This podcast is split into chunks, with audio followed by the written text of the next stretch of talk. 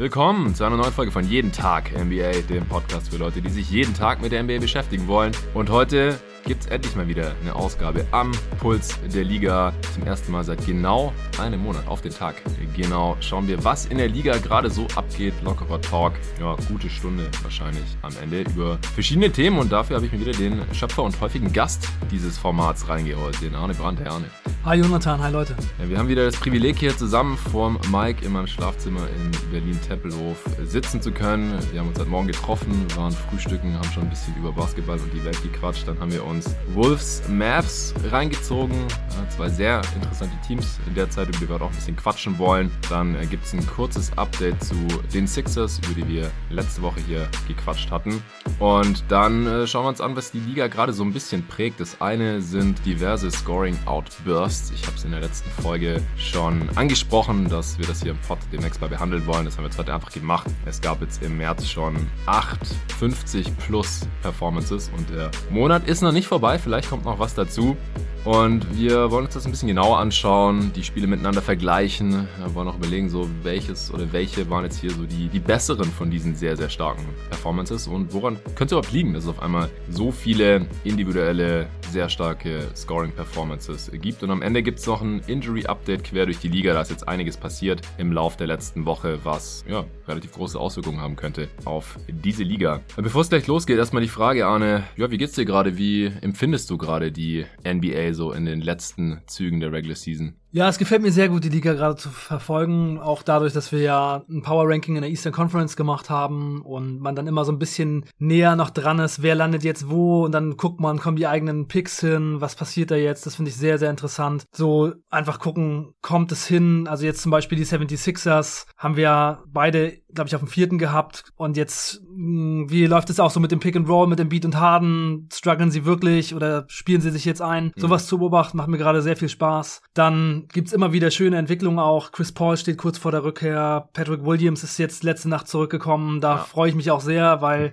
so viele Leute diese Saison angeschlagen waren und dann, wenn mal wieder ein paar Jungs zurückkommen, auch vor den Playoffs und dann vielleicht noch mitspielen können, ist das natürlich sehr schön. Das macht schon echt viel Spaß und auch in der Western Conference, unser gutes altes Schneckenrennen macht ja auch Spaß. Ne? Die Lakers Zehnter, da das geht hin und her. Die Timberwolves waren zwischendurch Sechster, jetzt sind sie wieder Siebter. Das sind ja unsere Sachen, die wir auch im, in der Answering Machine besprochen hatten, die Frage, wer, was da wahrscheinlicher ist. Und ja, es stimmt. geht jetzt da so ein bisschen hin und her, obwohl bei den Lakers war es ja eher, dass sie aus dem Play-In komplett rausfallen. Das sieht so ein bisschen unwahrscheinlich aus mittlerweile, weil die Spurs drei Siege immer noch dahinter sind. Also die Lakers scheinen sich doch ins Play-In zu retten, aber es macht schon Spaß, das alles zu verfolgen. Ja, LeBron stemmt sich dagegen. Letzte Nacht mit einer Gala-Performance an alter Wirkungsstätte in Cleveland. 38 Punkte Triple-Double und ein Facial über seinen äh, Championship-Teammate Kevin Love. Und er ist auch einer der Spieler, die wir noch besprechen, der schon zwei 50 Punkte Performances rausgehauen hat hier auf seine alten Tage. Ja, bevor wir dazu gleich kommen, gibt's noch kurz Werbung von Readly.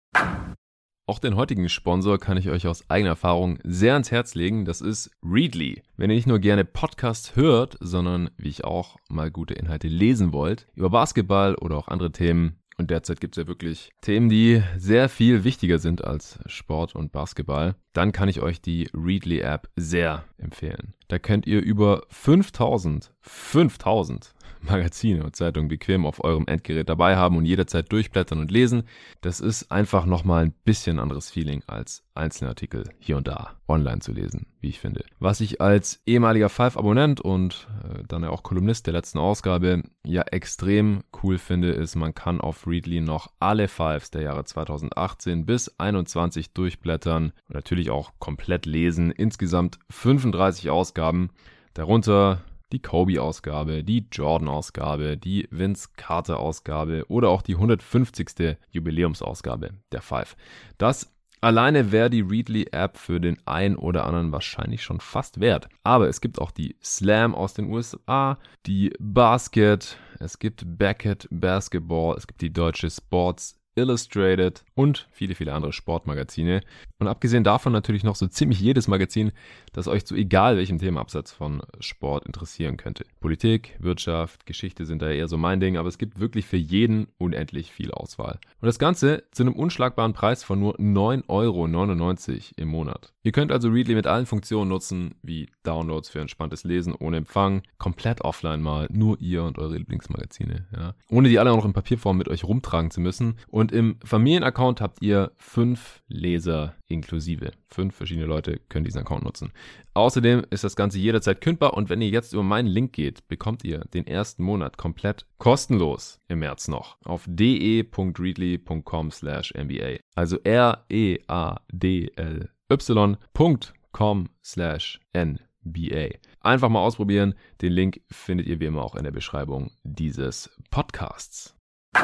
So, das war's auch schon. Wie gesagt, es ist ziemlich crazy, was gerade abgeht. Der letzte, der jetzt 50 plus rausgehauen hat, war Sadiq Bay. Letzte Woche 51 Punkte gegen die Orlando Magic. Die Magic allgemein sehr häufiges Opfer diese Saison von 50 plus Punkte, Explosion. Jalen Brown von den Celtics hat er auch schon 50 ganz genau gemacht, genauso wie Joel Embiid gegen die Magic, Kyrie auch letzte Woche, ich glaube, das war genau ein Tag nach unserem Pod, nach unserem Eastern Conference Power Ranking Update, da hatten wir über das andere 50-Punkte-Spiel von Kyrie gesprochen und die 50-Punkte-Games von KD und dann in der folgenden Nacht hat Kyrie 60 rausgehauen. Gegen die Magic, Towns hat auch schon 60 rausgehauen. Ein Tag vorher gegen die San Antonio Spurs, also zwei 60 Punkte Performance hatten wir auch schon. Ja Morant hat schon 50 plus rausgehauen gehabt. Äh, Luca hat ein 50 Punkte Spiel. Janis, Steph war der erste im November. Und dann gibt's ja auch welche, die es schon mehrmals geschafft haben. Ja, KD gerade schon erwähnt. Tatum hat auch schon zwei 50 Punkte Spiele gehabt. Beide davon auch in letzter Zeit oder im neuen Jahr. Trey Young hatte 56 Punkte, 14 Assists und ist allerdings der einzige, dessen Team da eine Niederlage einfahren musste von all diesen 50 plus Performances. Ja, es gibt 17, 60 oder 50 Punkte Performances. Ja. Und Trey Young ist der Einzige, der das Spiel mit seiner Truppe verloren hat gegen Portland mit sechs Punkten. Ja, weil die was gemacht haben, 136 Punkte oder sowas. Es war. Und es war schon ohne Lillard. Ach so, ja. 136 für Portland, 131 für die Hawks. Ja, also fünf Punkte.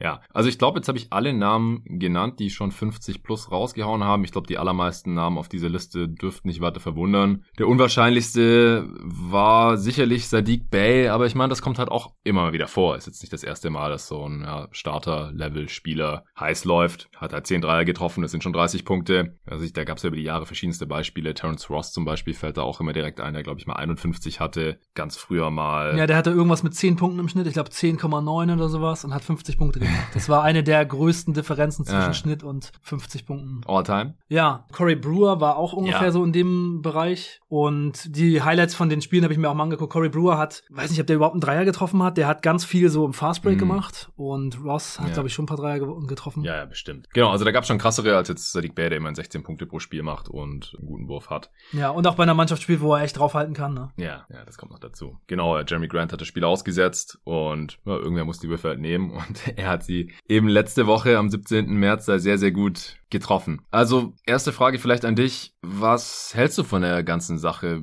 Wie gefällt dir das? Hat das irgendwelche Auswirkungen für dich auf die Liga oder aufs Bigger Picture? Was sind so deine Gedanken zu diesen ganzen 50 Punkte Explosion? Und wie gesagt jetzt, ja, im, im März wollte ich jetzt auch nochmal kurz nachgereicht haben, waren acht dieser 50 plus Spiele und beide 60 Punkte Spiele. Also sechsmal 50 plus, zweimal 60 plus. Im Februar hatten wir drei gehabt, im Januar vier, eine im Dezember, das war KD gegen Detroit und eine im November, das war Steph gegen die Hawks. Also das ist hier wirklich exponentiell gewachsen fast schon. Was hältst du davon? Ja, wir haben eben ja noch in so ein Video von Ben Taylor reingeguckt, wo er gesagt hat, dass der März der bisher der effizienteste Monat all time ist. Ja. Und in dieser Grafik, die er gezeigt hat, da waren immer so die Jahre abgebildet und es war jetzt nicht so ganz eindeutig, aber ich finde, es sah in fast jeder Saison irgendwie immer so aus, dass so im Februar eher die Effizienz sehr, sehr hoch geht. Mhm. Immer so im im Laufe der Saison. Also ist ich, auch so. Ich könnte mir vorstellen, dass es halt wirklich so ist, die Skills werden immer besser, die Spieler werden immer besser, die offensiven Schemes werden auch immer besser, es werden mehr offene Dreier rausgespielt. Ja. Es ist halt auch auf die Saison gesehen mit so viel Shooting viel schwerer, das immer zu verteidigen. Die Leute müssen einfach viel mehr Wege gehen, viel mehr laufen und so. Und dann grooven sich die Spieler halt einfach mehr ein und äh, treffen dann eben irgendwie auch besser. Ja, ich denke, es ist einfach der normalen Entwicklung der Liga geschuldet, dass das halt immer effizienter wird. Das ist, sieht man in den letzten Jahren immer weiter und es ist halt mal wieder so ein neues Hoch gekommen und auch diese Ausbrüche an Punkten sind dann ja ganz normal. Ne? Die Stars kriegen halt einfach viele gute Würfe, die sie gut reinmachen und äh, Kyrie ist halt diese Saison setzt dem Ganzen so ein bisschen die Krone auf, bei dem wahrscheinlich einfach noch dazu kommt, dass er halt so ausgeruht ja. ist und dass er einfach spritzig mit den paar Spielen, die er macht, dann da reingeht. Wahrscheinlich die ganze Zeit super viel trainiert hat und sowieso einfach so ein super skilled Guy ist und dann schießt er halt ein paar Teams ab. Ja, also ich glaube halt auch, dass sich zu dem Zeitpunkt in der Saison und das andere wollte ich auch noch kurz bestätigen, es ist wirklich so, dass Teams halt im November normalerweise nicht so effizient sind, weil sie vor allem auch mehr Turnovers haben. Es geht normalerweise im Verlauf der Saison weiter runter, weil die Teams sich halt auch immer besser einspielen. Und diese Saison kam ja noch dazu, erschwerend für die Offenses oder für viele Spieler, dass halt die Linie der Refs auf einmal eine andere war, dass es neue Points of Emphasis gab, was ein Freiwurf gibt oder ein Shooting Foul gibt und was nicht. Und es wurde im November da fast schon übertrieben umgesetzt, dass viele auch gesagt haben, wie auch hier im Pod, ey, also wenn jemand zum Korb geht und da total gehackt wird, dann darf der schon eine Freiwurf bekommen. Ist ja cool, dass man nicht mehr mit irgendwelchen Foul-Baiting-Moves am Perimeter an der Dreilinie die ganze Zeit irgendwie drei Freiwürfe rausholt oder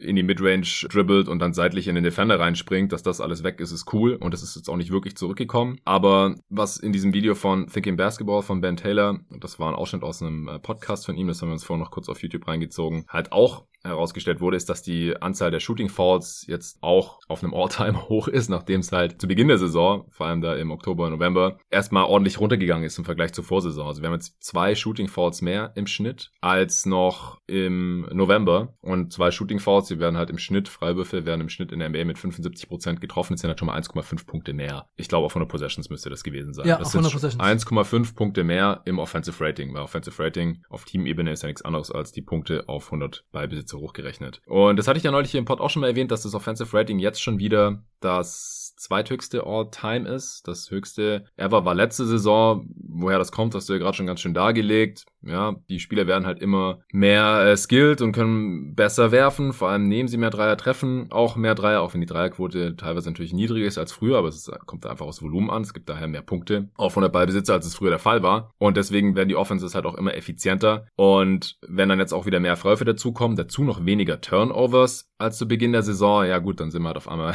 im effizientesten Monat All-Time angekommen. Was halt wiederum dann eventuell eben auch diese, diese 50 plus Punkte Performances begünstigt. Aber es ist ja trotzdem nochmal ein Unterschied, ob ein Spieler in einem Spiel alleine 50 plus raushaut oder ob die Liga mit 31 Teams im Schnitt in einer riesigen Sample Size im Vergleich in einem ganzen Monat oder jetzt halt in einem Zweidrittelmonat oder Dreiviertelmonat eigentlich schon fast auf einmal nochmal deutlich effizienter wird oder eben immer effizienter wird im Verlauf der Saison. Deswegen haben wir uns ja diese 50 Punkte Spiele nochmal genauer angeschaut. Teilweise hatten wir die Spiele sowieso schon gesehen, teilweise habe ich auf Instat dann einfach die Possessions dieser Spieler, die in den Spielen so abgegangen sind, gefiltert und, und die zugeschickt von allen Games und hat jeder von uns hier nochmal verschiedene Games reingeschaut und sich halt nur die Possessions von den Spielern nochmal reingezogen und ein bisschen analysiert. Es ist auf jeden Fall klar, dass nicht alle 50-Punkte-Spiele auf dieselbe Art und Weise zustande kommen und nicht gleich viel wert sind. Ich habe jetzt neulich aber auch die Diskussion mitbekommen. Da war die Frage, ob 50-Punkte-Spiele weniger wert werden, wenn sie öfter vorkommen. Was hältst du von der Frage? Naja, wenn die Liga immer effizienter wird und Spiele, also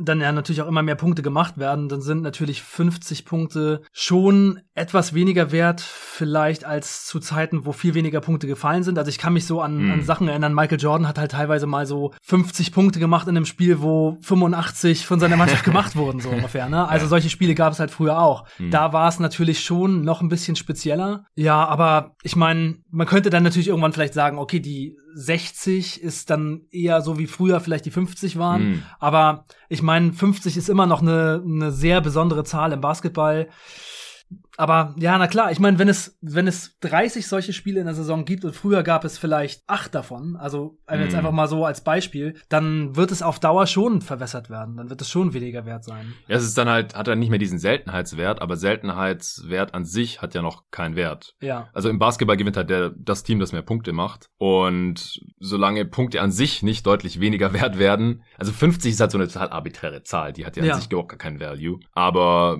ja, kam halt relativ selten vor, sodass es halt was Besonderes war. Und deswegen halt immer, oh Gott, hier hat einer 50 gemacht oder äh, dann halt auch 60. Ja, äh, früher gab es auch so Trading Cards, 50 Point Club. Ja, genau. Und da waren dann so. die Spieler abgebildet. Ja. Da gab es mal Karten von denen, die das geschafft haben und so. Aber im Prinzip werden sie halt so viel weniger wert, also relativ dazu, wie viel weniger Punkte halt wert werden, weil es mehr Punkte auf 100 Ballbesitze gibt. Also könnte man sogar prozentual ausrechnen, wenn man möchte. Aber an sich finde ich die Diskussion ein bisschen Bullshit, weil Seltenheitswert, wie gesagt, an sich ja noch nichts zählt in einem Basketballspiel. Du willst das Spiel gewinnen. Ja. Und Spieler, die 50 plus machen, die helfen so gut wie immer ihrem Team dabei, Spiele zu gewinnen, weil sonst nehmen die gar nicht so viele Würfe. Alle, das gucken wir uns gleich noch ein bisschen genauer an, alle Spieler, die 50 plus gemacht haben in dieser Saison, waren sehr effizient. Und es war auf jeden Fall besser, dass sie diese Abschlüsse genommen haben als irgendjemand anders in dem Team. Und es haben ja auch 16 von 17 dann ihr Spiel gewonnen. Ja, und solange das der Fall ist, tue ich mich schwer zu sagen, oh, das ist aber nicht mehr so viel wert, dass jemand 50 plus. Ja, das ist sehen. Ne? Man sieht ja. ja hier, dass die Effizienz auch so hoch ist, dass die Teams fast immer gewinnen.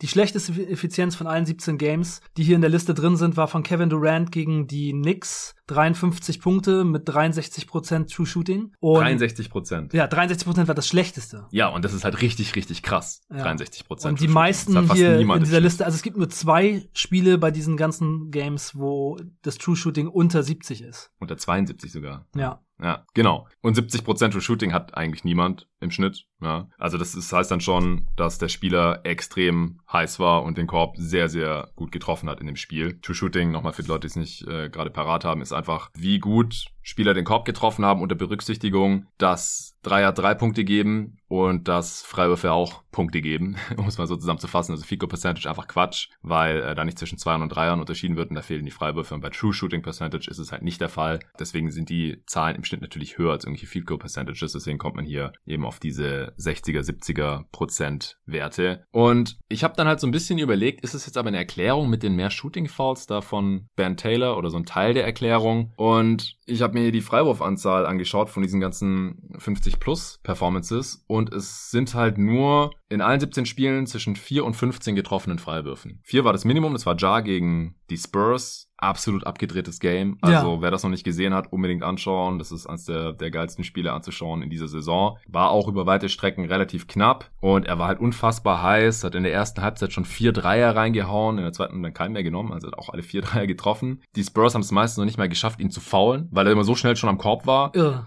hat den vielleicht den Dank der Saison über Jakob Höltl noch, kurz vor Ende der Halbzeit, hatte so einen ganz krassen Buzzer-Beater noch mit einem Full-Court-Pass von Steven Adams von der eigenen Baseline. Da habe ich auch so einen geilen äh, Camera-Angle noch gesehen. Ich sage ja sonst immer, diese Dudes, die da an der Baseline sitzen, die braucht eigentlich kein Mensch, aber da war es ganz cool. Da hat der Typ, der hinter Steven Adams auf dem Boden saß, das gefilmt, wie er halt diesen Football-Pass macht. Und danach hat er die Arme so hinterm Rücken verschränkt und hat einfach nur so zugeguckt. Und Ja Morant fängt das Ding halt, steht in der Luft an der anderen Baseline und haut das Teil halt von der Seite da rein. Basel bietet zur Halbzeit. Also un, un, unfassbares Play. Und Steven Adams steht einfach nur so da und, und betrachtet es so und hat am Ende dann halt die Arme in die, in die Höhe gereckt. Das war ein sehr, sehr geiler Shot. Diese Aktion und natürlich auch der, der tatsächliche Wurf von Ja Morant. Also ganz crazy, dieses Spiel. Und, und er hatte nur vier Freiwürfe, vier von sieben, vier Treffer eben. Und die meisten hatten Embiid, Towns und Trae Young. Die haben jeweils 15 Freiwürfe getroffen. Also zwischen 4 und 15 Punkten von 50 plus, das ist nicht so, so ein Riesenanteil. Ja, da war jetzt niemand dabei, der irgendwie 20 Freiwürfe, 25 Freiwürfe, wie es bei vielen anderen Punkteexplosionen vergangener Jahre der Fall war. Booker hatte zum Beispiel bei seinen 70 gegen die Celtics auch relativ viele Freiwürfe, weiß ich noch. Oder Kobe hatte auch oft so 20, 25 Freiwürfe äh, genommen oder getroffen. Und das war jetzt hier bisher gar nicht so der Faktor. Aber ähm, ja, falls du jetzt da nicht direkt was zu sagen möchtest, vielleicht noch kurz Ja Morant abschließen. Wir wollten jetzt über alle oder die meisten Spieler vielleicht noch so kurz quatschen. Ja Morant,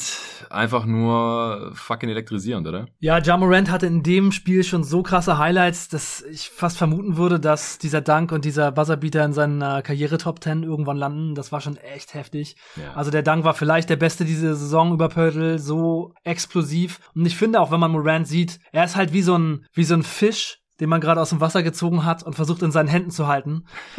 er flutscht raus und dann haut er ihm einem mit seinem Fischschwanz einfach ins Gesicht und slammt das Ding rein. Ja Morant flitzt durch die Defense und ist einfach nicht aufzuhalten. Und dann ja. auch diese Explosivität. Also ich habe vorhin schon zu dir gesagt, wir haben darüber ja auch schon mal geredet, dass es halt echt sein kann, dass er zu athletisch für sein eigenes Glück ist, denn mhm.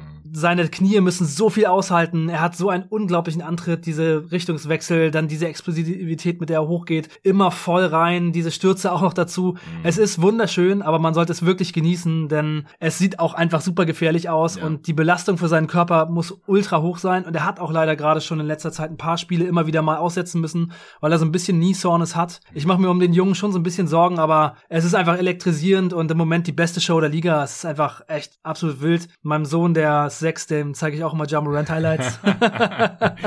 Gleich mal anfixen. Ja, ja, das Findet ist. ihn gut? Ja, ja, er findet ihn gut. Er hat jetzt einen Korb in seinem Zimmer und dann haut er auch mal Dunks raus und sagt erst Jamorant. Ja, geil. Ja, also ich denke es auch immer. Der Typ geht in die Zone und springt immer mit allem ab, was er hat. Auch bei jedem Layup sieht es aus, als könnte er ihn eigentlich danken. Und er steht dann immer so in der Luft und gleitet so zum Ring und legt ihn dann links oder rechts rein, oft noch mit Up and Under. Über die Defense, eine Defense vorbei irgendwie. Also, wie gesagt, in dem Spiel nur sieben Freiwurfversuche weil die Defense oft ihn, ihn gar nicht zu fassen gar nicht halten konnte. Ja, und die haben teilweise versucht, ihn zu trappen draußen und das war dann auch, also ich meine, die Spurs Defense ist jetzt gerade auch nicht unbedingt das Maß der Dinge. Die haben ja dann auch die 60 Punkte von Towns gefressen. Äh, 18 von 26 Zweier hat er in dem Spiel gehabt. Morant. Ja. Ja, ja, genau. Und alle vier Dreier. Und der eine, der war das gleich der erste. Da hat er mit ablaufender Shotclock so an der Mittellinie nochmal den Ball aufnehmen müssen und hat dann so mit zwei Sekunden auf der Uhr so einen Dreier von, weiß ich nicht, neun Metern oder so nehmen müssen und den auch reingeswischt. Also ja. wenn, wenn der Wurf noch ein bisschen bei ihm kommt, dann ist der erstmal unstoppable, bis dann wahrscheinlich irgendwann der Körper das nicht mehr so richtig mitmacht. Also ich kann es mir fast nicht vorstellen, leider, dass wir das ewig so sehen ja. können. Also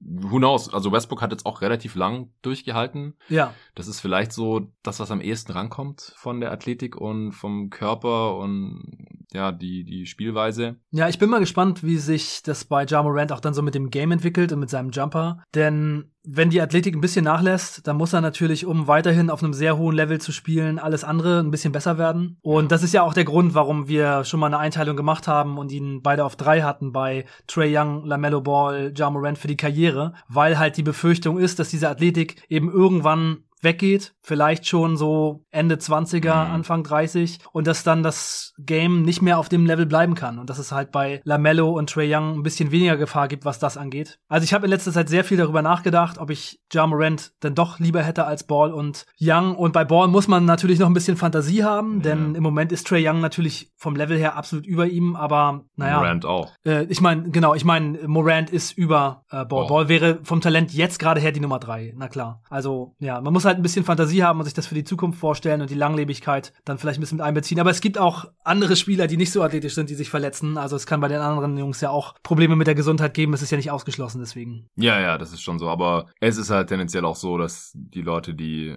ein Game haben, das einfach ein gewisses Verletzungsrisiko birgt, sich dann leider meistens auch häufiger verletzen als die, bei denen es nicht so ganz der Fall ist. Und es ist halt bei Lamello und vor allem Trey Young nicht ganz so. Ja, ist auf jeden Fall eine super spannende Frage nach wie vor. Also Trey zeigt gerade am meisten, wobei man auch Trey Youngs Saison wirklich nicht unterschätzen sollte. Du hast vorhin auch gesagt, dass Trey Young in Morants Rolle in Memphis wahrscheinlich ähnliches leisten könnte mit ja, diesem Team. Da bin ich mir ziemlich sicher. Ja, ja, wahrscheinlich schon. Und auch Lamello würde wahrscheinlich mit den Grizzlies ein bisschen besser aussehen. Ja, die Grizzlies sind halt echt krass gebaut, um so einem kleinen Point Guard, der offensiv stark ist und defensiv vielleicht so ein bisschen äh, entlastet werden muss, mhm.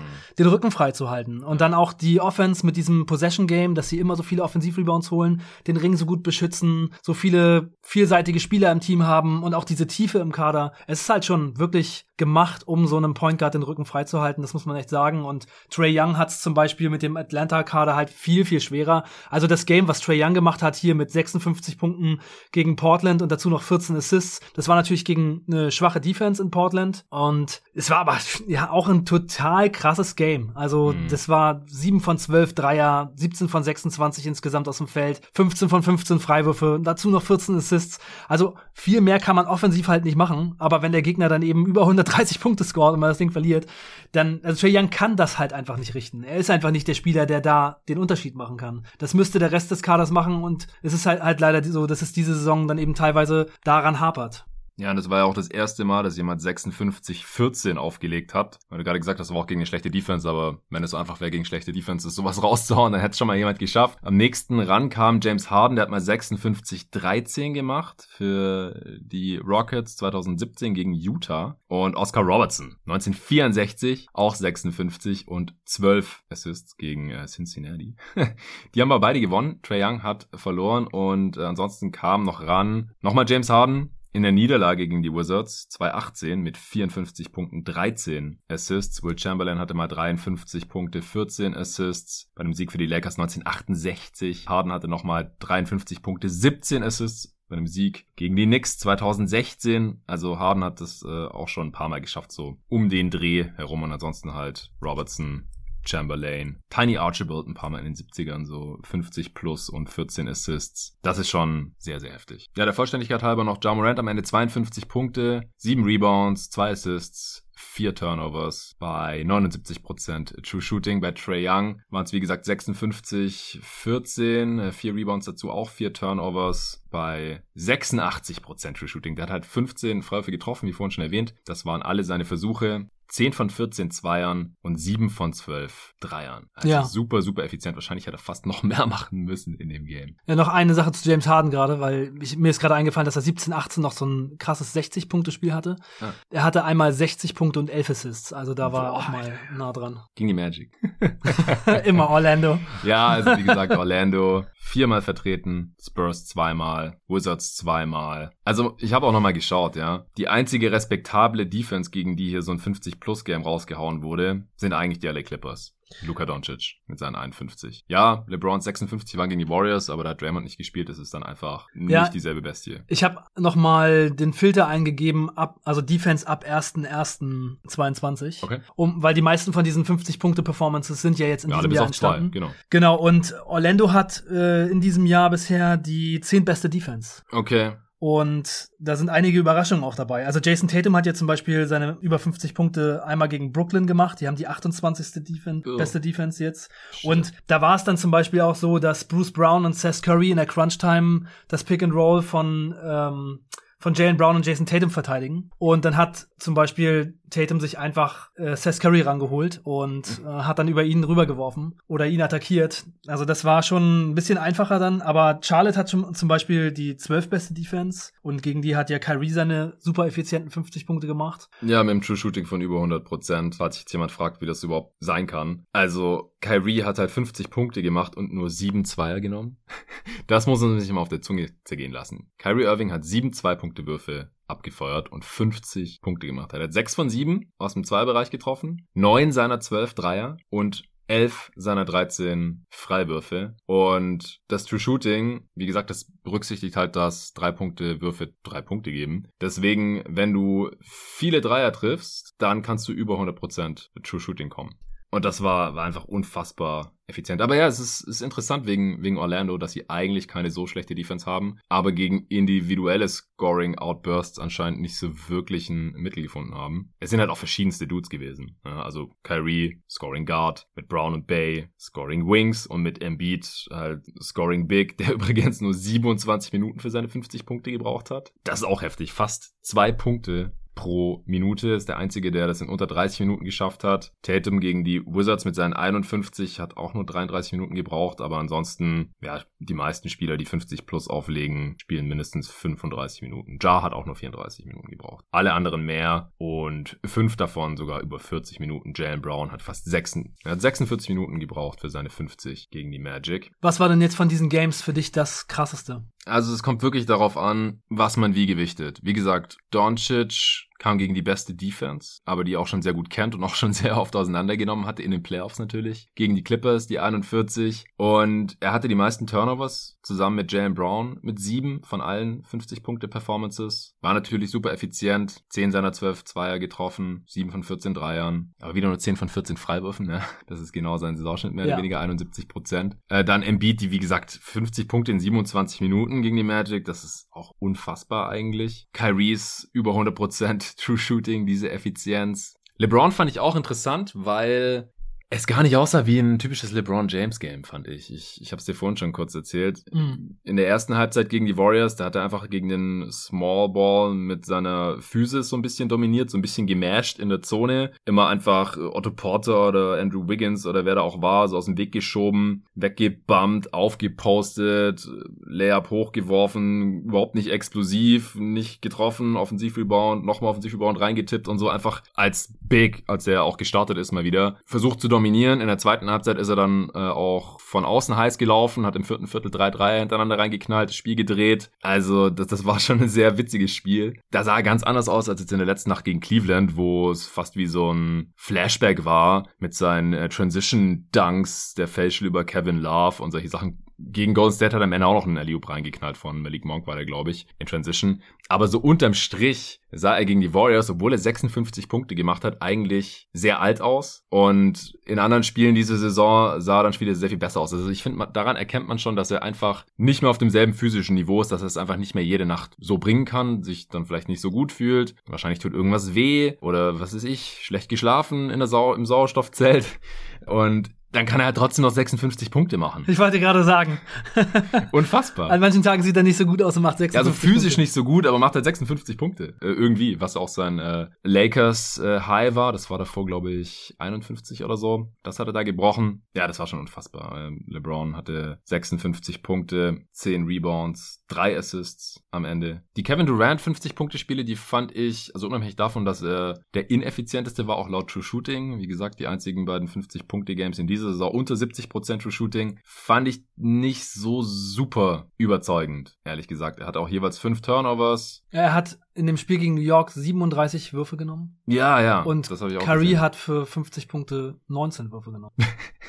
Ja, ja, das ist schon krass. Heftig. Ja, was sagst du denn? So welche, welches dieser Games sticht für dich hervor? Also für mich ist das krasseste Game das von Kyrie Irving gegen Charlotte. Charlotte hat Hm. in diesem Jahr die 12 beste Defense. Er hat 50 Punkte gemacht aus 19 Würfen, 9 von 12 Dreier, über 100% True Shooting. Aber es ist halt einfach so ein Sternchen dran, weil er ja nur so wenig Spiele macht und einfach komplett ausgeruht reinkommt und dann halt einfach dominieren kann. Ja, ich würde schon sagen, dass man das ein bisschen von daher einschränken muss. Ich glaube, als zweites würde ich die 56 Punkte von LeBron gegen die Warriors nehmen, weil die Warriors echt eine gute Defense haben, auch ohne Draymond Green. Also trotzdem in diesem Jahr noch Achter beim defensiven Rating sind. Und auch wenn der Kader sicherlich nicht perfekt passt, um LeBron zu verteidigen, haben sie doch einfach ziemlich viele gute Verteidiger und könnten halt schon auch einfach gegen dieses Lakers-Team die Zone einfach ziemlich dicht stellen, was andere Teams dann ja auch machen. Dass LeBron da so aufräumt und die so auseinanderbaut und 56 raushaut, ist schon echt krass. Ja. Also ich glaube, da würde ich das nehmen. Ja, ich fand das Jason Tatum Game gegen die Nets auch noch sehr beeindruckend. Ja, das Game hat mir zum Beispiel auch total gut gefallen. 54 hat er gemacht. 8 von 15 Dreiern, 8 von 15 Zweiern.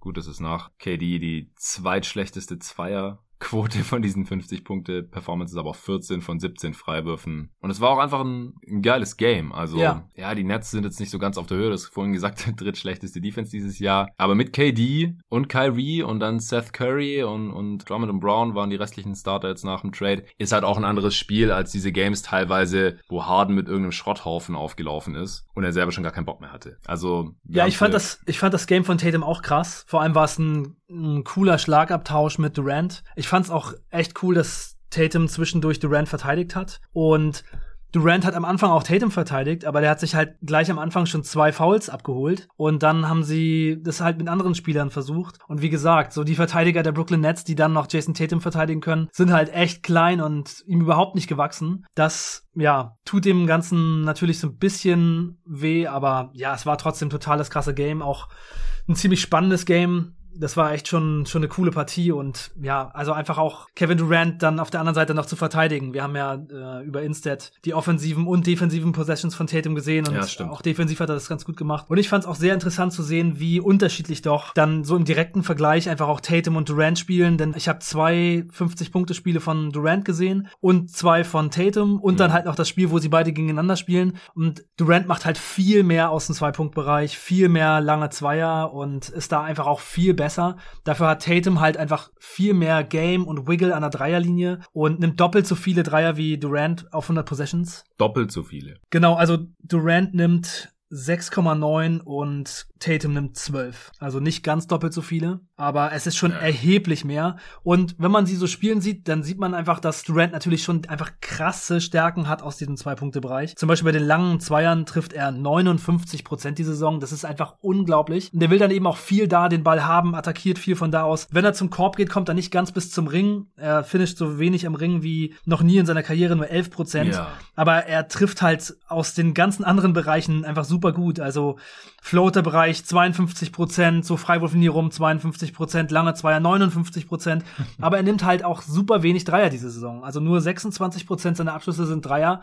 Und das könnte für mein Empfinden doch ein bisschen mehr sein, denn er ist einfach so ein krasser Schütze. Aber ja. naja, ich meine, wenn man 59% lange Zweier trifft, kann man eigentlich auch nicht so super viel dagegen sagen, weil es halt einfach auch schon von der Effizienz her einfach extrem ist. Ne? Das ist ja auch so, als würde man, also es ist ja effizienter als seine Dreier quasi. Ja, ist tatsächlich so. Das stimmt. Aber trotzdem, also als ich hier im Pod bei einer Answering Machine mal über den zweitbesten Shooter all time, natürlich nach Steph gesprochen habe, habe ich danach noch ein bisschen mit Hassan drüber diskutiert. Er hat gemeint, ja, der zweitbeste Shooter all time ist doch eigentlich Kevin Durant. Aber das stimmt, wenn man halt die Dreier nicht so schwer gewichtet. Weil Durant nimmt schon seit seiner Karriere nicht so super viele Dreier. Einfach, obwohl er es eigentlich könnte, er kann über jeden drüber schießen. Er hat einen sehr sauberen Wurf, er hat auch immer gute Quoten, über die Karriere 38 Prozent, was natürlich jetzt auch nicht Steph Curry Niveau ist. Der ist ja dieses Jahr bei 37 Prozent, was der schlechteste Wert seiner Karriere ist und noch das erste Mal, dass er überhaupt unter 40 Prozent ist. Das muss er sich nochmal geben, es ist einfach ein anderes Level. Aber Durant ist, ist eine andere Art von Shooter und er nimmt halt am liebsten Würfe irgendwo zwischen Ring und Dreierlinie. Die trifft er extrem, extrem, extrem gut. Aber ich finde, wir hatten es vorhin auch schon kurz davon, wenn du so ein begnadeter Scorer bist und jederzeit deinen Wurf nehmen kannst, dann, dann müsstest du eigentlich auch öfter mal Topscorer gewesen sein. Also er war es viermal in seiner Karriere, aber eigentlich müsste man sich fast jedes Jahr fragen, wo er einigermaßen fit war, wieso war es eigentlich nicht Kevin Durant? Wieso ist es Kevin Durant nicht dieses Jahr?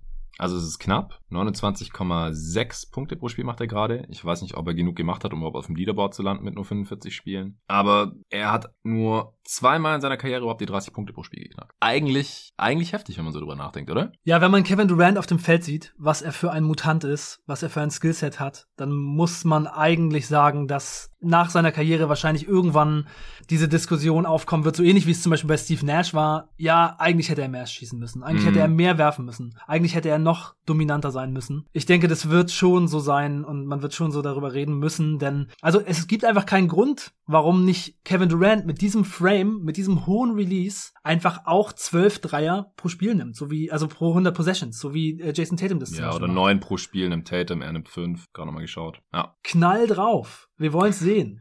Junge, ja, ich, Junge, ich, Junge. Das wird nicht mehr kommen. Also. Nee, es ist, es ist echt ein bisschen schade. Und da muss man echt bei Jason Tatum sagen, dass er sehr viele Moves mittlerweile hat, äh, zur Seite, Step Back, Step äh, Right, Step Left, wo er ähm, auch mit Dribble Moves den Gegner los wird und die Dinger abdrückt. Und wenn man auch diese 50-Punkte-Spiele sich anguckt, bei Instead machen wir das ja, dann kommen die offensiven Szenen alle hintereinander weg. Dann sieht man einfach, wie viel Gefahr er halt von der Dreierlinie ausstrahlt und dass er da wirklich hart verteidigt werden muss und dann auch wirklich so unter defensiver Pressure trotzdem den Wurf finden kann, was für die Playoffs auch sehr wichtig sein wird. Und dann sieht man eben auch, dass wenn er den Dreier nicht hat, er eher auch jetzt ganz bis zum Korb geht. Also er schließt mhm. halt äh, doppelt so häufig am, direkt am Ring ab wie Durant. Krass. und macht das mit 72 Prozent, also sehr gut. Und aus dem äh, Bereich Floater Range, da ist es halt, da sind es halt 17 Prozent, also auch noch relativ viel. Da trifft er allerdings nur mit 42 Prozent. Also wenn er noch ein bisschen da seine Quote hochkriegen könnte, vielleicht so wie Durant über 50 Prozent, dann wäre er noch gefährlicher. Ich würde sagen, das ist vielleicht so der nächste Schritt, dass er, wenn er nicht ganz bis zum Korb kommt, noch ein bisschen gefährlicher wird oder vielleicht dann sogar eher den Pass wählt, denn die Celtics haben ja meistens gute Schützen oder Lob Targets, dass er da irgendwie entweder effizient effizienter wird oder das einfach anders löst. Ja, ihr habt gerade nochmal geschaut. Also KD ist nicht auf dem Leaderboard für Points per Game diese Saison. LeBron ist gerade Topscorer mit 30 Punkten pro Spiel in der Age 37 Season. Man kann es nicht oft genug sagen, dass es leider eine fucking Verschwendung ist für diese Lakers. Aber äh, Durant ist nicht drauf, weil er genau, zu, wenig, zu wenig Spiele, Spiele, gemacht hat. Er ja. hat 45 Spiele gemacht. Äh, LeBron hat 54. Janis ist auf 2 mit 0,2 Punkten pro Spiel dahinter. Der hat auch schon 50 gemacht gegen die Pacers. 29,8 im Schnitt für Janis in 59 Spielen. Joel 58 Spiele, auch 29,8. Und auf Platz 4 ist mittlerweile Doncic mit 27,9. Auf 5 Trey Young auch mit 27,9 und knapp dahinter ist DeRozan mit 27,7 Punkten pro Spiel. Der hat auch die meisten Spiele von diesen ganzen Dudes mit 67 und hat deswegen gerade auch insgesamt die meisten Punkte, haben wir vorhin, ist uns vorhin schon aufgefallen, in dieser Liga.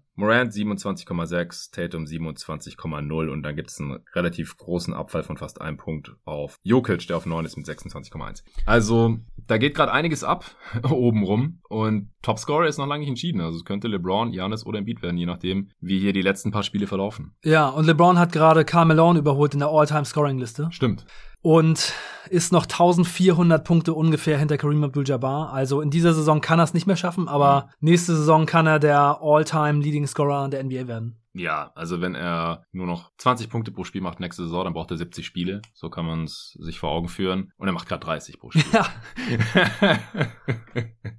dann geht es sogar noch ein bisschen schneller als in 70 Spielen. Aber auf der anderen Seite ist es ja auch ein bisschen aus der Not geboren, weil die Lakers halt leider meistens nur eine Chance haben, wenn LeBron viel scored. Hast du jetzt noch irgendwas zu diesen 50 Punkte, 60 Punkte Spielen ähm, über Doncic und Towns und auch Embiid sprechen wir jetzt gleich noch bei kurzen Updates Updates zu deren Teams? Ja, ich könnte als Übergang anbieten, dass ich sage, Luka Doncic ist zwar in dieser Liste drin, aber wir haben eben ja Minnesota Timberwolves gegen Dallas Mavericks gesehen und ja. das war nicht so ein gutes Spiel von Luka Doncic. Ja, 15 Punkte hat er gemacht und das waren die zweitwenigsten diese Saison, oder? 14? Ja, er hatte einmal 14 und das war jetzt das zweite Mal mit 15. Ja, war kein so gutes Spiel von ihm. Die Wolves haben es aber auch zur Priorität gemacht, ihm das Leben schwer zu machen mit ihrer Pressure Defense beim äh, Pick and Roll. Das Ding war halt mit dieser Defense, sie haben oft Turnovers forciert, auch von Doncic. Du hast gesagt, er macht noch das Triple-Double voll mit Turnovers. Am Ende waren es nur acht. Ja? Äh, was hat er? 15 Punkte, 10 Assists, glaube ich, und acht Turnovers. Aber es kam halt entweder ein Turnover dabei raus und wenn nicht, hatten die Mavs eigentlich immer einen offenen Wurf. Also oft alley Finishes für Dwight Powell, der kurz nach der Halbzeit schon 20 Punkte hatte. Das hat er am Ende gehabt. Powell 22. 22. Ja, der hat, 8, musste 8 dann noch mit 6 Fouls raus im vierten Viertel, ja. Und Kleber, der hat leider nur 1 von 9 getroffen. Alle 6 Dreier nicht getroffen. Also wenn die Mavs ihre Dreier besser getroffen hätten, auch Dinwiddie 1 von 6. Äh, Doncic selber 3 von 11 von Downtown. Bronson 1 von 3. Wenn die ihre Dreier ein bisschen besser getroffen hätten als diese 30 Prozent, dann wäre das Spiel nicht knapp gewesen am Ende war es ein knapper Sieg für die Mavs, ein sehr, sehr knapper Sieg für die Mavs. Aber man hat da schon sehr deutlich gesehen, was die Wolves defensiv machen wollen, was da der Plan ist und ja, es funktioniert halt, solange die Gegner ihre drei nicht so gut treffen. Ja, absolut. Also in diesem Spiel haben die Dallas Mavericks 14 von 46 Dreier getroffen, also knapp über 30 Prozent. Und sehr viele davon waren offen wegen dem genialen Game von Luka Doncic. Also die Wolves wollen wirklich den, wollten Luka Doncic hier den Ball einfach aus den Händen nehmen und wollten ihn stoppen. Das hat auch ziemlich gut geklappt. Und Luka Doncic hat halt die richtigen Entscheidungen dann getroffen und hat so viele offene Dreier rausgespielt, die dann einfach nicht wirklich verwandelt wurden. Aber ganz ehrlich, also die, also jetzt dieses Spiel gegen die Dallas Mavericks hat schon gezeigt, wenn die Timberwolves so verteidigen, auch in den Playoffs gegen gute Teams, Teams, da gibt's super viele offene Würfe und dann müssen die Gegner die nur treffen. Ja. Dann haben die Wolves eigentlich quasi keine Chance mehr. Das war teilweise wirklich ein Pass und dann ist es ein wide open Three gewesen. Und ja, es ist schon so, dass die Timberwolves sicherlich teilweise Erfolg haben. Man muss es auch dann eben teilweise rausspielen, weil dann eben noch Rotations kommen, aber teilweise waren die Rotations gar nicht da. Also ich fand die Defense der Timberwolves jetzt nicht so besonders beeindruckend. Mhm. Ich fand interessant, dass die Wolves am Anfang Vanderbilt gegen Luca gestellt haben. Das ist, glaube ich, vom Körper her das passendste Matchup, aber der hatte dann auch Foul Trouble, dann teilweise Beverly ihn übernommen. Aber wie gesagt, es war halt in erster Linie ein Team-Effort. Äh, Towns kam da dann ganz oft, um Luca Doncic beim Pick and Roll halt so zu crowden, zu trappen, der dann auch ab und zu da halt dann, dann den Ball verloren hat. Und wie gesagt, das, das hat gut geklappt, um Luca aus dem Spiel zu nehmen, aber das Spiel war im Endeffekt nur so knapp, weil die Mavs ihre Dreier nicht, nicht besonders gut getroffen haben. Ja, in und diesem das, Spiel, das, also ja. Luca hat das ja teilweise schon genial gemacht, dass er die, die Pässe dann gespielt hat und die Schützen frei waren.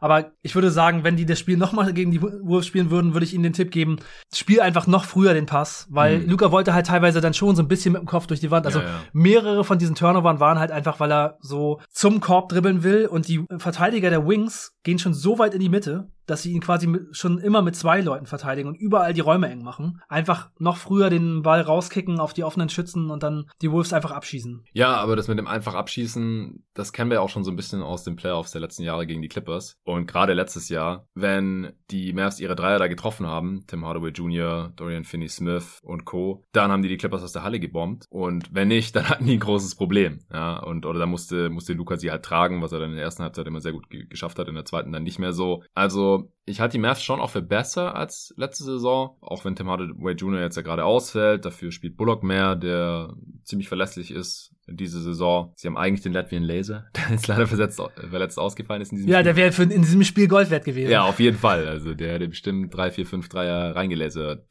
Und dann äh, Wenn wir über den Latvian Laser reden, muss immer das Lasergeräusch kommen. auf jeden Fall.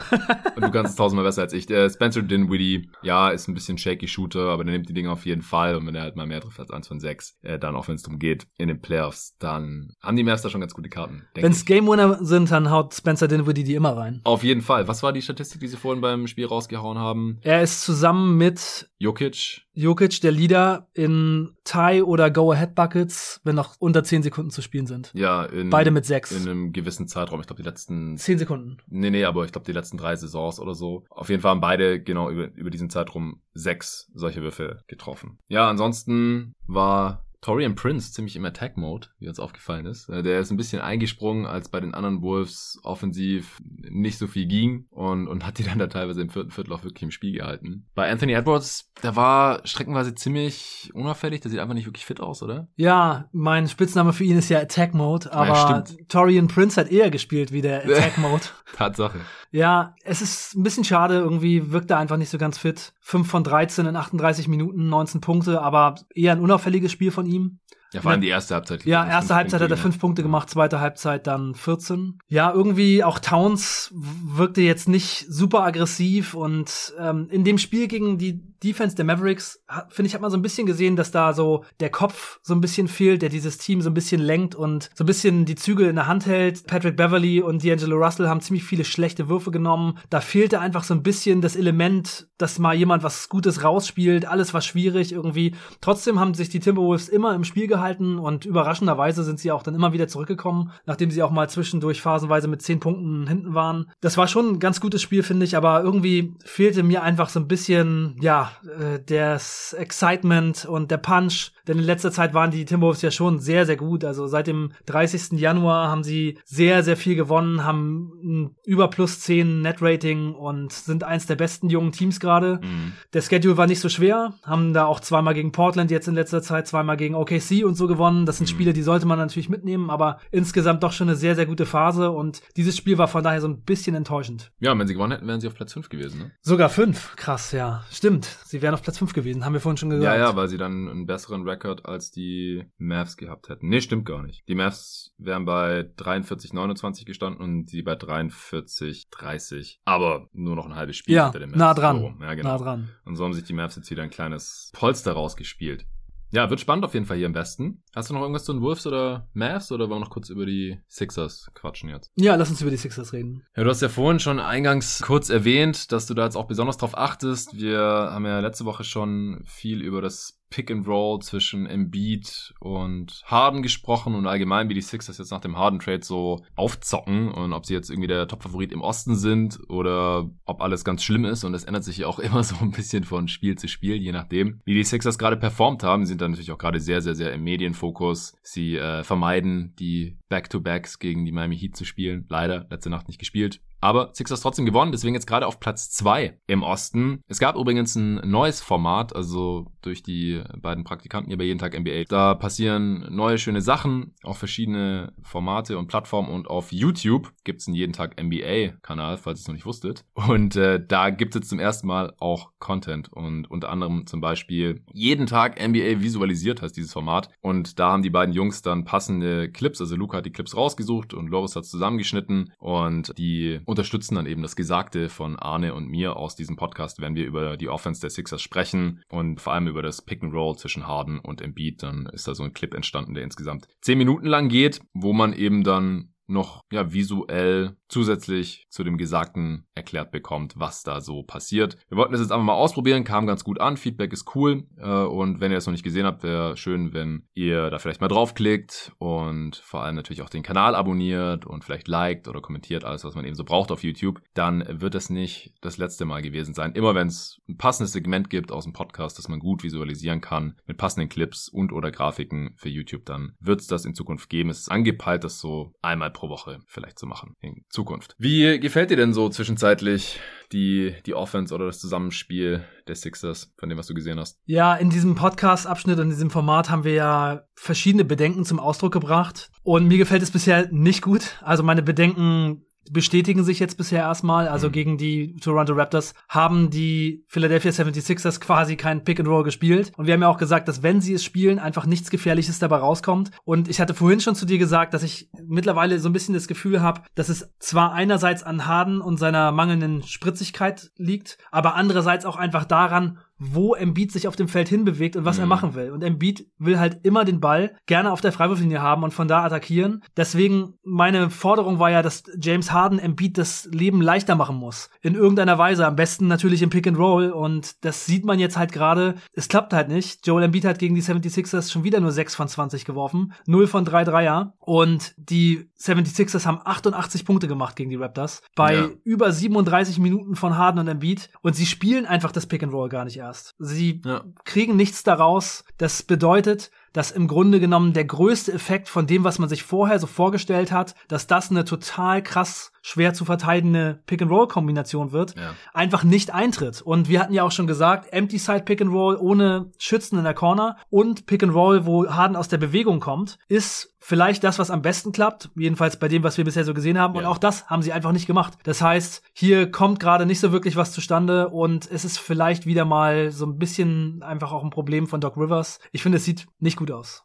Ja, genau. Also, wenn jetzt der Coach Steve Kerr wäre oder so, dann könnte man noch hoffen, die sparen sich das für die Playoffs auf oder wollen jetzt hier nicht die ganze Zeit immer dasselbe machen und wollen auch andere Sachen, andere Sets, andere Schemes ausprobieren, andere Plays. Aber ich frage mich jetzt auch in diesem Fall, wieso probieren die das nicht so? Die haben nicht mehr so viel Zeit, sich einzuspielen in der Regular Season und in den Playoffs geht's dann um die Wurst. Und um es nochmal klarzustellen, dass das jetzt hier nicht immer alles so super dramatisch klingt. James Harden wird in den Playoffs ein Riesen-Upgrade gegenüber Ben Simmons sein. Davon bin ich fest überzeugt. Aber bisher, es läuft halt nicht so super rund und das kann man schon sehr stark auch darauf zurückführen, dass sie einfach das Pick and Roll nicht besonders viel laufen. Gerade gegen die Raptors. Äh, Luca hat recherchiert, dass laut Instead sie angeblich drei Pick and Rolls gelaufen sind. Wir haben gar keins gesehen oder nur eins und er selber meint auch, dass es eigentlich nur eins gewesen sein dürfte. Die anderen zwei waren gar keine richtigen Pick and Rolls und warum sie das nicht nicht öfter machen, Tja, keine Ahnung. Dann gibt's dann auch so ein paar andere Sachen, die einem ins Auge fallen und wo man sich fragen muss, wie, wie sieht das dann in den Playoffs aus? Das eine ist Tobias Harris, verdient einen Haufen Kohle, kann punkten, aber er ist jetzt halt auch hier in einer neuen Rolle, muss mehr Spot-Up-Würfe nehmen, bekommt mehr serviert, was eigentlich für die meisten NBA-Spieler cooler ist, aber halt auch nicht für alle, die müssen sich umstellen. Er selber hat auch in einem Interview gesagt, dass er sich bewusst ist, dass es jetzt eine neue Rolle für ihn ist, aber dass er sich bisher immer anpassen konnte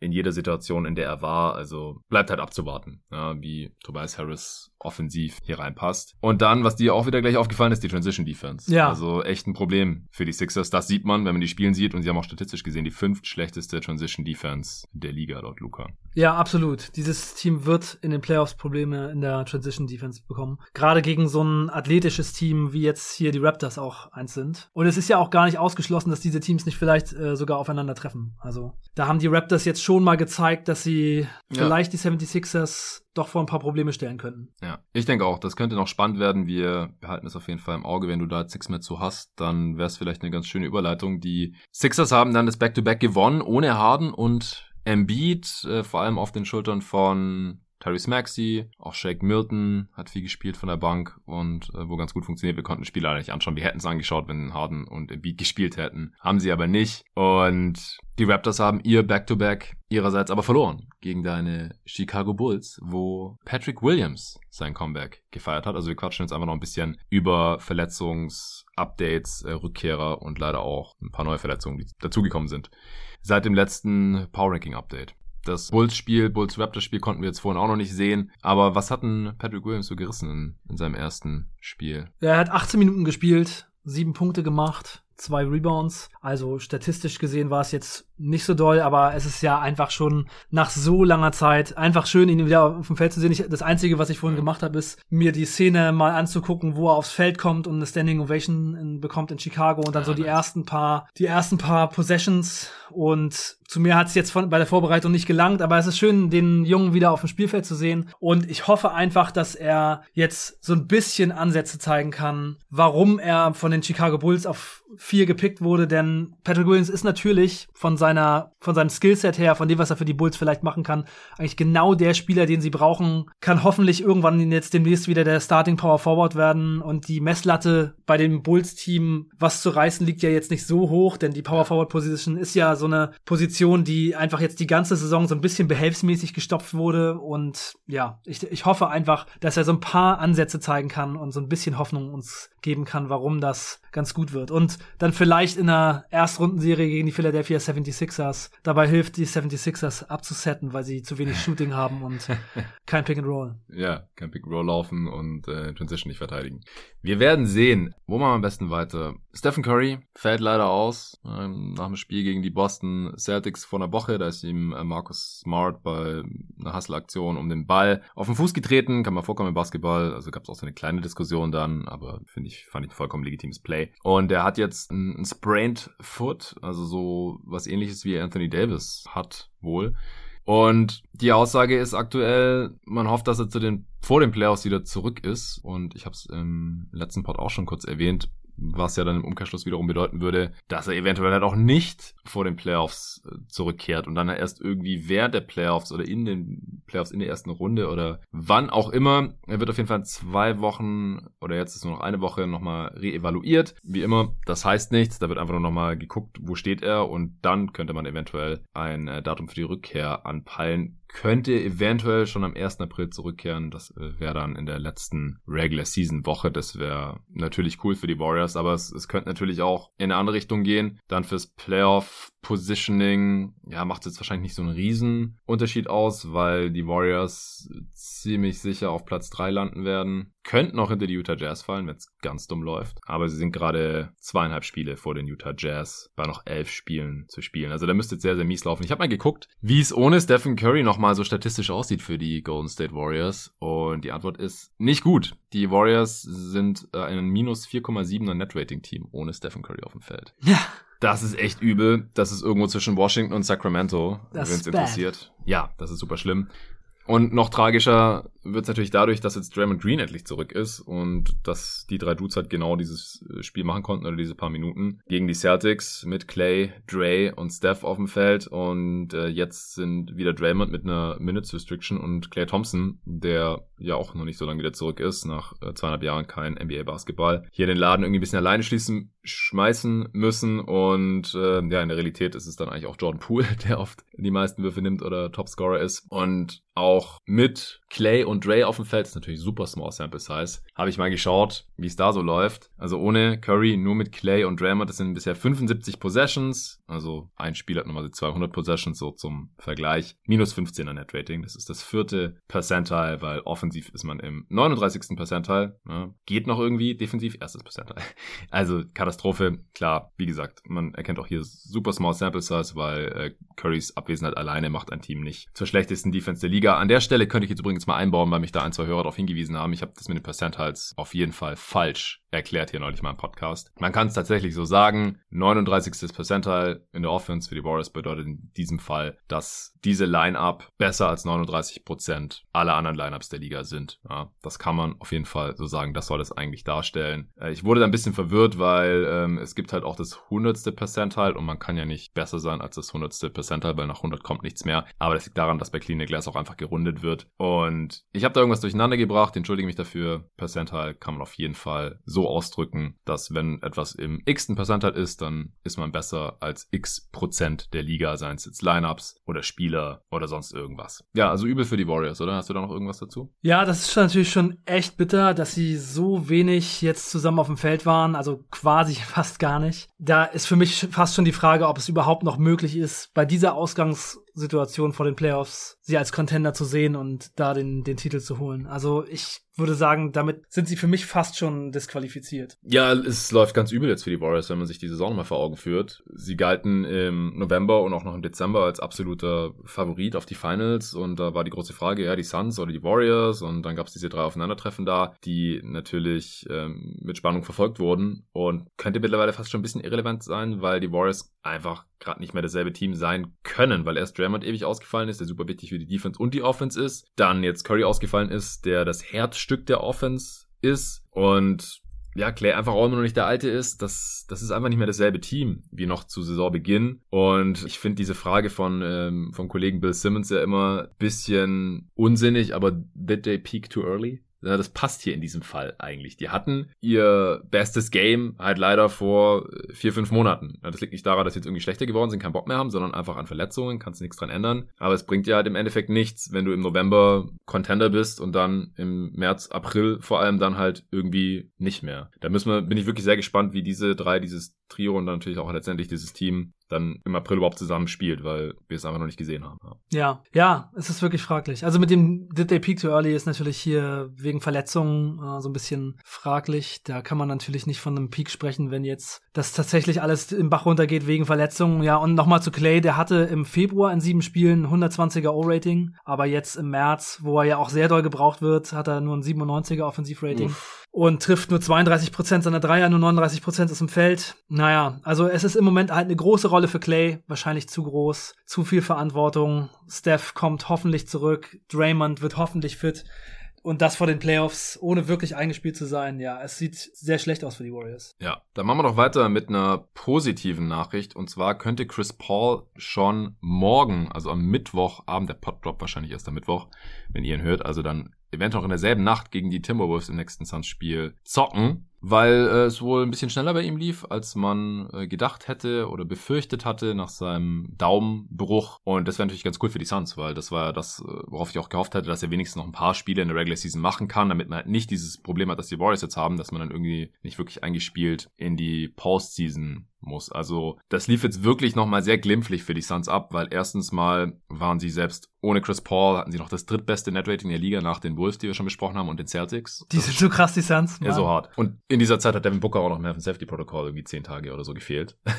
ja. Und Cam Johnson hat auch noch. Äh, der, der ist auch schon länger verletzt. Ja, auch schon zehn Spiele raus. Ja, so. Über zehn Spiele. Mm, mm, auf jeden Fall. Also es ist einfach wirklich von diesem Next Man Up halte ich normalerweise auch nicht so viel, weil es ist halt normalerweise nicht so einfach. Jemand verletzt sich, jemand anders übernimmt einfach seine Rolle. Es klappt normalerweise nicht. Aber die Suns sind einfach so tief und so geil gecoacht und jeder weiß, was er zu tun hat in Offense und Defense. Er kann auch mal Chris Paul ausfallen für eine Viertelsaison oder ein Devin Booker für ein paar Spiele oder, oder ein Cam Johnson oder egal wer. Aiden hat auch schon Spiele verpasst. Campaign hat viele Spiele schon verpasst. Und wenn die dann wieder zurück sind, dann funktionieren die auch wieder direkt. Und die Suns waren jetzt im Gegensatz zu den Warriors ohne Steph zum Beispiel, sind die ohne Chris Paul immer noch ein plus 6,8er Netrating-Team. Plus 6,8 ohne Chris Paul. Das wäre jetzt im äh, Vergleich zur Liga immer noch das drittbeste Netrating. Ja, über die Saison gesehen. So gut sind die Suns ohne Chris Paul. Sie ja, sind aber nicht so abhängig. Es ist irre. Ich hätte nicht gedacht, dass sie jetzt in diesem Stretch so gut abschneiden. Also es Kommen also ganz ich, easy auf Platz 1. Für mich sind sie ganz eindeutig das beste Team der Liga, aber dass sie ohne Chris Paul so gut sind, ja. hätte ich einfach nicht gedacht. Es ist wirklich eine krasse Truppe. Ja, ist schon heftig. Ist auch ein bisschen seltsam, als er leider auch ein Case ist gegen ihn im, im MVP-Rennen oder auf dem MVP-Ballot. Ja, weil man halt erwartet, dass MVP-Kandidat, wenn der ausfällt, dass das Team irgendwie abstinkt und das ist bei den Suns einfach nicht der Fall, weder bei Chris Paul noch bei Devin Booker. ist ein bisschen schade, weil sie sind einfach das dominante Team dieser Liga. Sie haben neun Siege mehr als Memphis, die die zweitmeisten Siege haben mit 49. Die Suns 58. Die haben jetzt schon 58 Siege und haben noch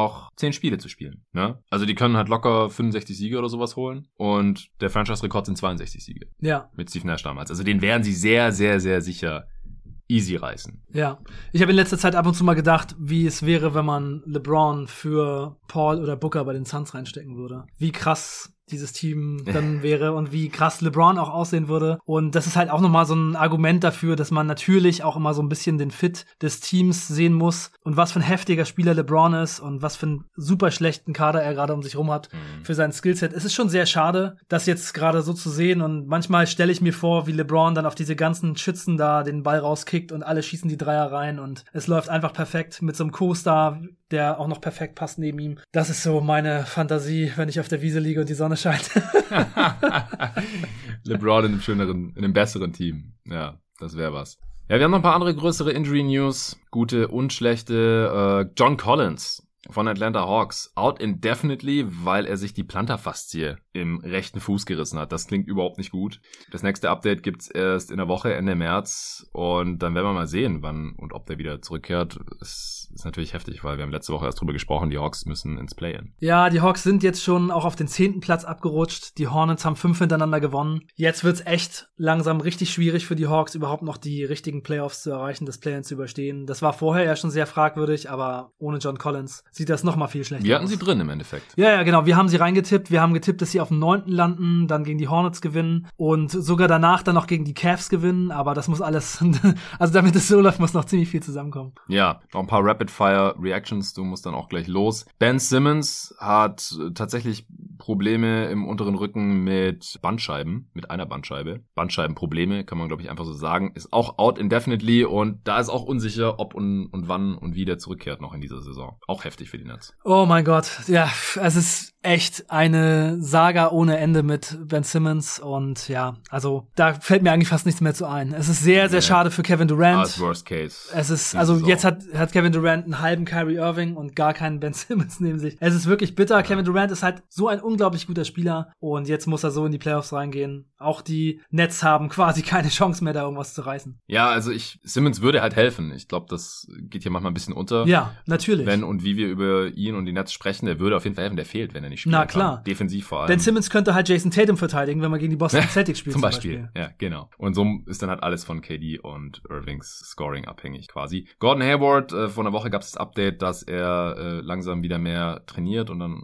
auch bald zurückkehren könnte. Der war übel umgeknickt schon Anfang Februar. Bei den Hornets läuft es trotzdem gerade ganz gut, wenn er zurückkommt. Ist natürlich noch besser dann für sie auch für ihre Chancen im Play-In. Äh, Lonzo Ball. Patrick Williams zurück bei deinen Bulls. Lonzo mhm. Ball macht jetzt erstmal zehn Tage gar nichts mehr, weil er konnte nicht mal wirklich rennen, ohne dass es Probleme in seinem operierten Knie gemacht hat. Natürlich auch sehr schade. Ja, ich habe ja schon gesagt, dass ich nicht glaube, dass er die Saison zu Ende äh, zurückkommt. Von mhm. daher denke ich mal, das war's dann. Ja, ich denke es leider auch. Und über seine Wichtigkeit für vor allem die Bulls Defense haben wir auch schon oft genug gesprochen. Jared Allen, da hieß es, gestern, dass er hofft, innerhalb der nächsten drei Wochen zurückzukommen nach seinem gebrochenen Mittelfinger. Das wäre dann halt auch gerade noch so rechtzeitig zu den Playoffs beziehungsweise zum Play-In, wo die Cavs ja auch noch reinrutschen könnten. Sie sind gerade noch auf sechs, aber nur noch ein Spiel vor den Raptors. Das könnte auch eine knappe Geschichte werden. Bei den Nuggets gab es jetzt die Meldung, dass Jamal Murray nicht kurz vor einer Rückkehr steht. Und da wird es dann auch langsam knapp mit dem Einspielen für die Playoffs oder auch fürs Play-In, wo die Nuggets gerade auf dem siebten Platz stehen. Auch Michael Porter Jr. Ähm, soll nach wie vor eine Rückkehr im März anstreben, aber das war, glaube ich, auch zwischenzeitlich ein bisschen positiver reported worden, als es jetzt tatsächlich letztendlich ist. Ja, es ist schon bitter, ne? Kawhi, Paul George, Zion. Da kommen wir jetzt gleich noch zu, ja. Die ganzen Jungs, die äh,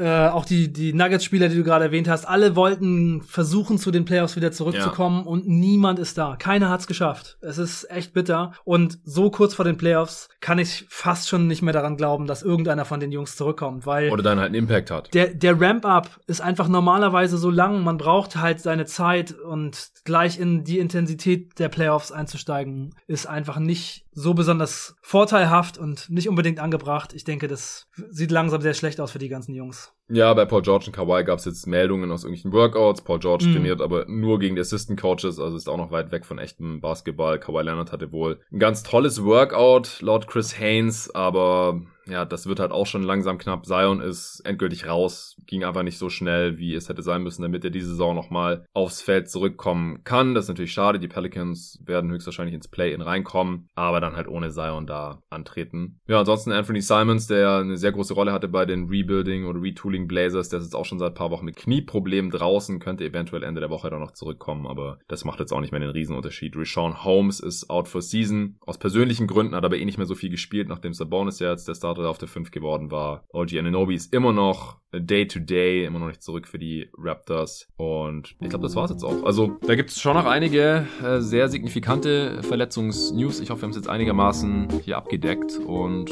dass es ansonsten auch ein hörbarer Pod war. Vielen Dank dir, Arne. Du musst jetzt gleich los. War mal wieder ein Fest heute, dieser Tag mit dir. Die, die genieße ich immer sehr. Und das werden wir nächste Woche auch wieder machen. Da haben wir auch schon einen Pod geplant. Das wird auch was ganz Besonderes. Ich werde noch nicht verraten, was wir da dann machen werden. Nächsten Dienstag, Ende dieser Woche, gibt es auch eine coole Sache, was es hier bei jeden Tag NBA noch nie gegeben hatte im nächsten öffentlichen äh, Pod. Also ihr dürft gespannt sein. Allen danke fürs Zuhören. Danke auch an Readly fürs Sponsoren dieser Folge und checkt gerne den YouTube-Kanal von Jeden Tag NBA aus. Vielen Dank dafür und bis zum nächsten Mal.